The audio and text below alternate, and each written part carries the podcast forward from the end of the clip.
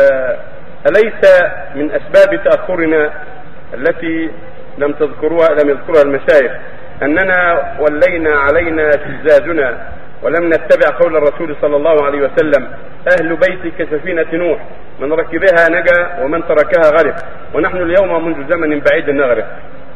هذا هذا هذا كلام من كلام الشيعة. أهل بيت هذا حديث باطل موضوع ليس له أصل. وليس أهل البيت هم سفينة النجاة.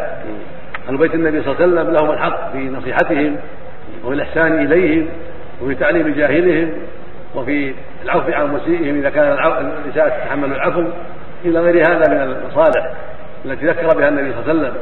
ولكن ليسوا هم السفينة. السفينة كتاب الله وسنة الرسول عليه الصلاة والسلام. السفينة كتاب الله وسنة الرسول محمد صلى الله عليه وسلم. هذه السفينة. من أخذ به ما نجا ومن تخلف عنه ما هلك. وأهل البيت فيهم المحق وفيهم المبطل. فيهم أبو طالب وهو من أهل النار. وفيهم أبو لهب وهو من أهل النار. وفيهم علي وهو من أهل الجنة. وفيهم ذريته كالحسن والحسين ومحمد بن علي وجماعة بعدهم من أهل البيت الأخيار الطيبين من أهل الاستقامة والهدى.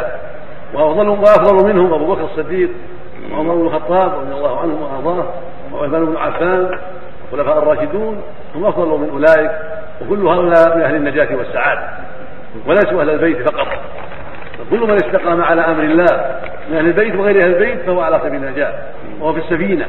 ومن حاد عن طاعة الله ورسوله وهو من أهل الهلاك وإن كان من ذرية الأنبياء وإن كان من بيت النبي عليه الصلاة والسلام.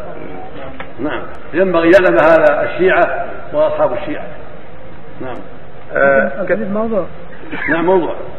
نعم. كثير من أبنائنا الذين يبتعثون إلى الخارج يسكنون مع حديث الآخر يذكرونه. علي مدينة العلم على مدينة العلم وعلي بابها موضوع أيضا. معناه أن ما علم من طريق علي. هذا موضوع. قولهم أهل بيتي نوح هذا موضوع أيضا. وإنما أهل بيت النبي صلى الله عليه وسلم هم أهل الاستقامة وأهل الهدى وأهل الهدى. لا من انحرف عن ذلك وحاد عن ذلك.